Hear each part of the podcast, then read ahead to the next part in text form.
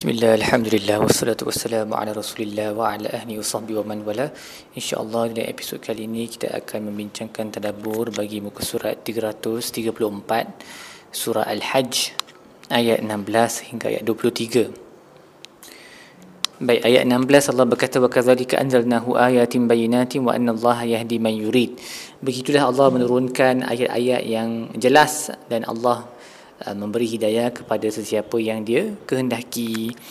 Uh, maka antara jalan untuk mendapat mendapat hidayah adalah dengan tadabbur al-Quran. Sebab Allah sebut begitulah kami turunkan ayat-ayat yang jelas. Dan Allah memberi hidayah kepada sesiapa yang dia kehendaki. Jadi dua dua frasa ni connected lah maksudnya kalau kita nak hidayah at least the first step adalah kita kena tadabbur al-Quran. Dan lepas tadabbur al-Quran pun bukan semestinya kita akan dapat hidayah sebab Allah memberi hidayah kepada sesiapa yang dia kehendaki. Ha, dia bukan bila dia bukan jadi syarat orang yang tadabbur al-Quran tu semestinya dia akan terima hidayah.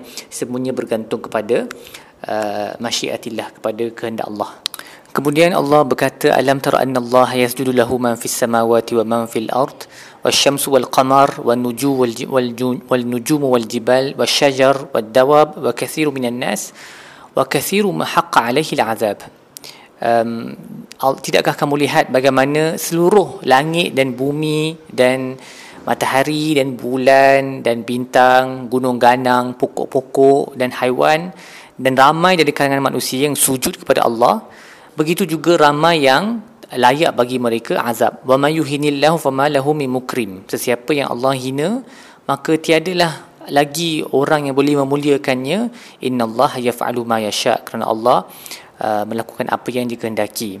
Jadi ibnu katsir berkata um, Allah menyebut dalam ayat ni matahari dan bulan dan bintang-bintang juga kerana um, objek-objek cakrawala ni kadang-kadang dijadikan sebagai objek sembahan oleh um, kelompok-kelompok tertentu di dunia.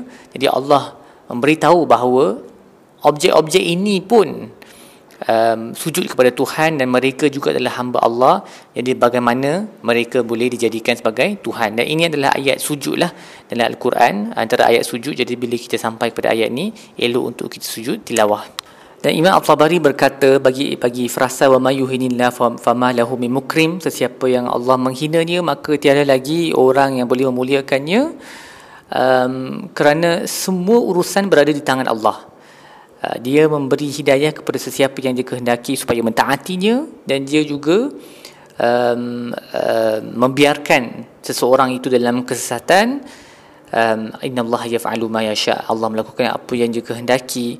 Kerana seluruh alam ini adalah milik Allah dan seluruh urusan pun milik Allah juga. So he can do whatever he likes. Kemudian Allah kita datang pada ayat-ayat yang antara ayat yang paling menakutkan dalam Al-Quran yang memberi description tentang uh, api neraka.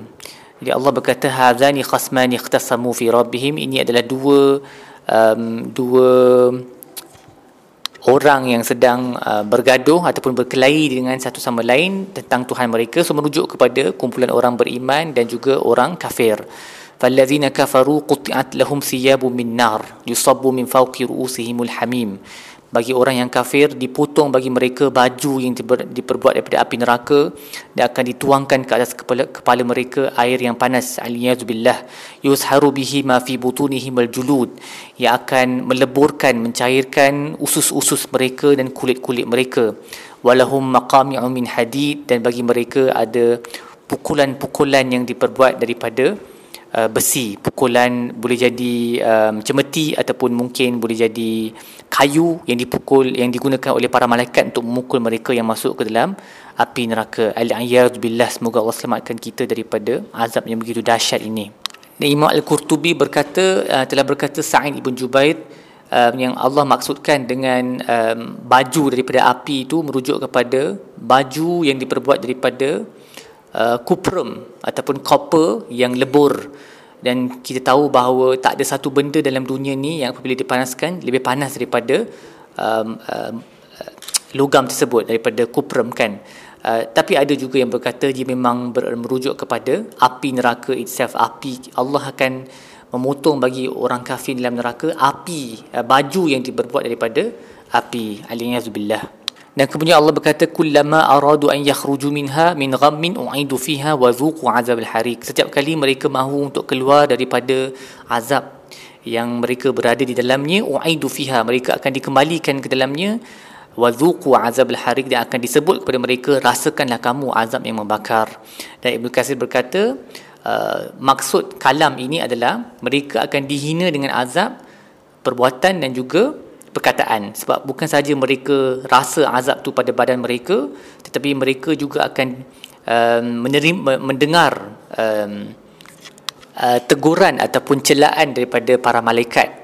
So maksudnya mereka menerima azab dua-dua azab fizikal dan juga azab mental. Waliyadzubillah jadi kalau kita tengok ayat-ayat ni dia sangat menggerunkan ya bagaimana di dalam neraka nanti uh, kesakitan ni amat dahsyat lah tidak tidak terkata dan bila kita baca ayat-ayat ni sepatutnya kita uh, betul-betul timbul kegerunan dalam jiwa kita uh, dan berpaling daripada um, apa-apa dosa yang kita lakukan dan kembali ke jalan yang lurus dan seperti mana kaedah Al-Quran selepas Allah menyebut tentang neraka, Allah menyebut pula tentang syurga. Inna Allah yudkhilul ladhina amanu wa amilus salihat jannatin tajri min tahtiha al-anhar.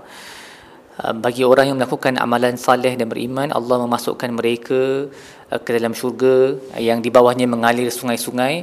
Yuhallawna fiha min asawir min zahabin wa lu'lu'a. Mereka akan dipakaikan dengan gelang-gelang yang diperbuat daripada emas dan juga mutiara.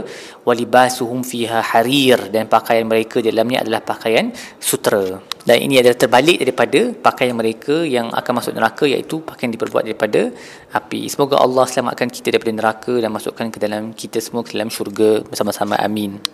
Baik, apa yang kita belajar dalam muka surat ini? Yang pertama, ingatlah bahawa hidayah berada di tangan Allah. Maka janganlah kita musnahkan diri sendiri dengan penuh kesedihan atas apa yang dilakukan oleh orang uh, yang maksim apa uh, mereka yang mendustakan agama ataupun orang yang fasik okey kita berdakwah dan leave the rest to Allah. Okey tak perlu terlalu bersedih sehingga kita memusnahkan diri sendiri kerana mereka tidak menerima hidayah. Juga ingatlah bahawa tadabbur al-Quran adalah uh, jalan kepada mendapat hidayah seperti sebab Allah sebut wa kadzalika anzalnahu ayatin bayyinatin. Begitulah kami turunkan ayat-ayat yang jelas.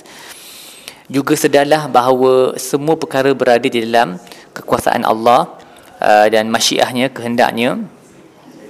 Maka uh, sampaikanlah berita kepada sesiapa sahaja yang mahukan uh, untuk mendapat kemuliaan bahawa kemuliaan itu hanyalah boleh dicari daripada Allah sahaja dan bukan daripada makhluk. Sebab tu Allah menyebut wa may yuhinillahu fa ma lahu min mukrim.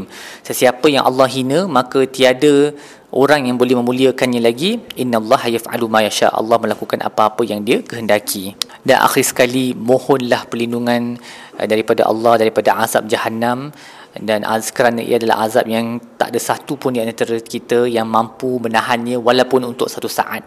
Apabila uh, kita baca ayat-ayat ini memang kita boleh imagine ya dengan api api yang di dunia ni kita kalau ada api yang besar kita nak pergi dekat pun tak boleh. Apatah lagi kalau api tu dijadikan baju yang dituang ke atas kepala, kita air yang panas yang mencairkan kulit dan uh, organ-organ dalaman kita. Dan pada masa sama dipukul dengan uh, besi oleh para malaikat. Al-iyadzubillah baik setakat itu sahaja tadabbur kita bagi muka surat ini. Insyaallah kita akan sambung lagi episod-episod yang lain. Sallallahu alaihi wasallam Muhammad wa ala alihi wasallam walhamdulillahirabbil alamin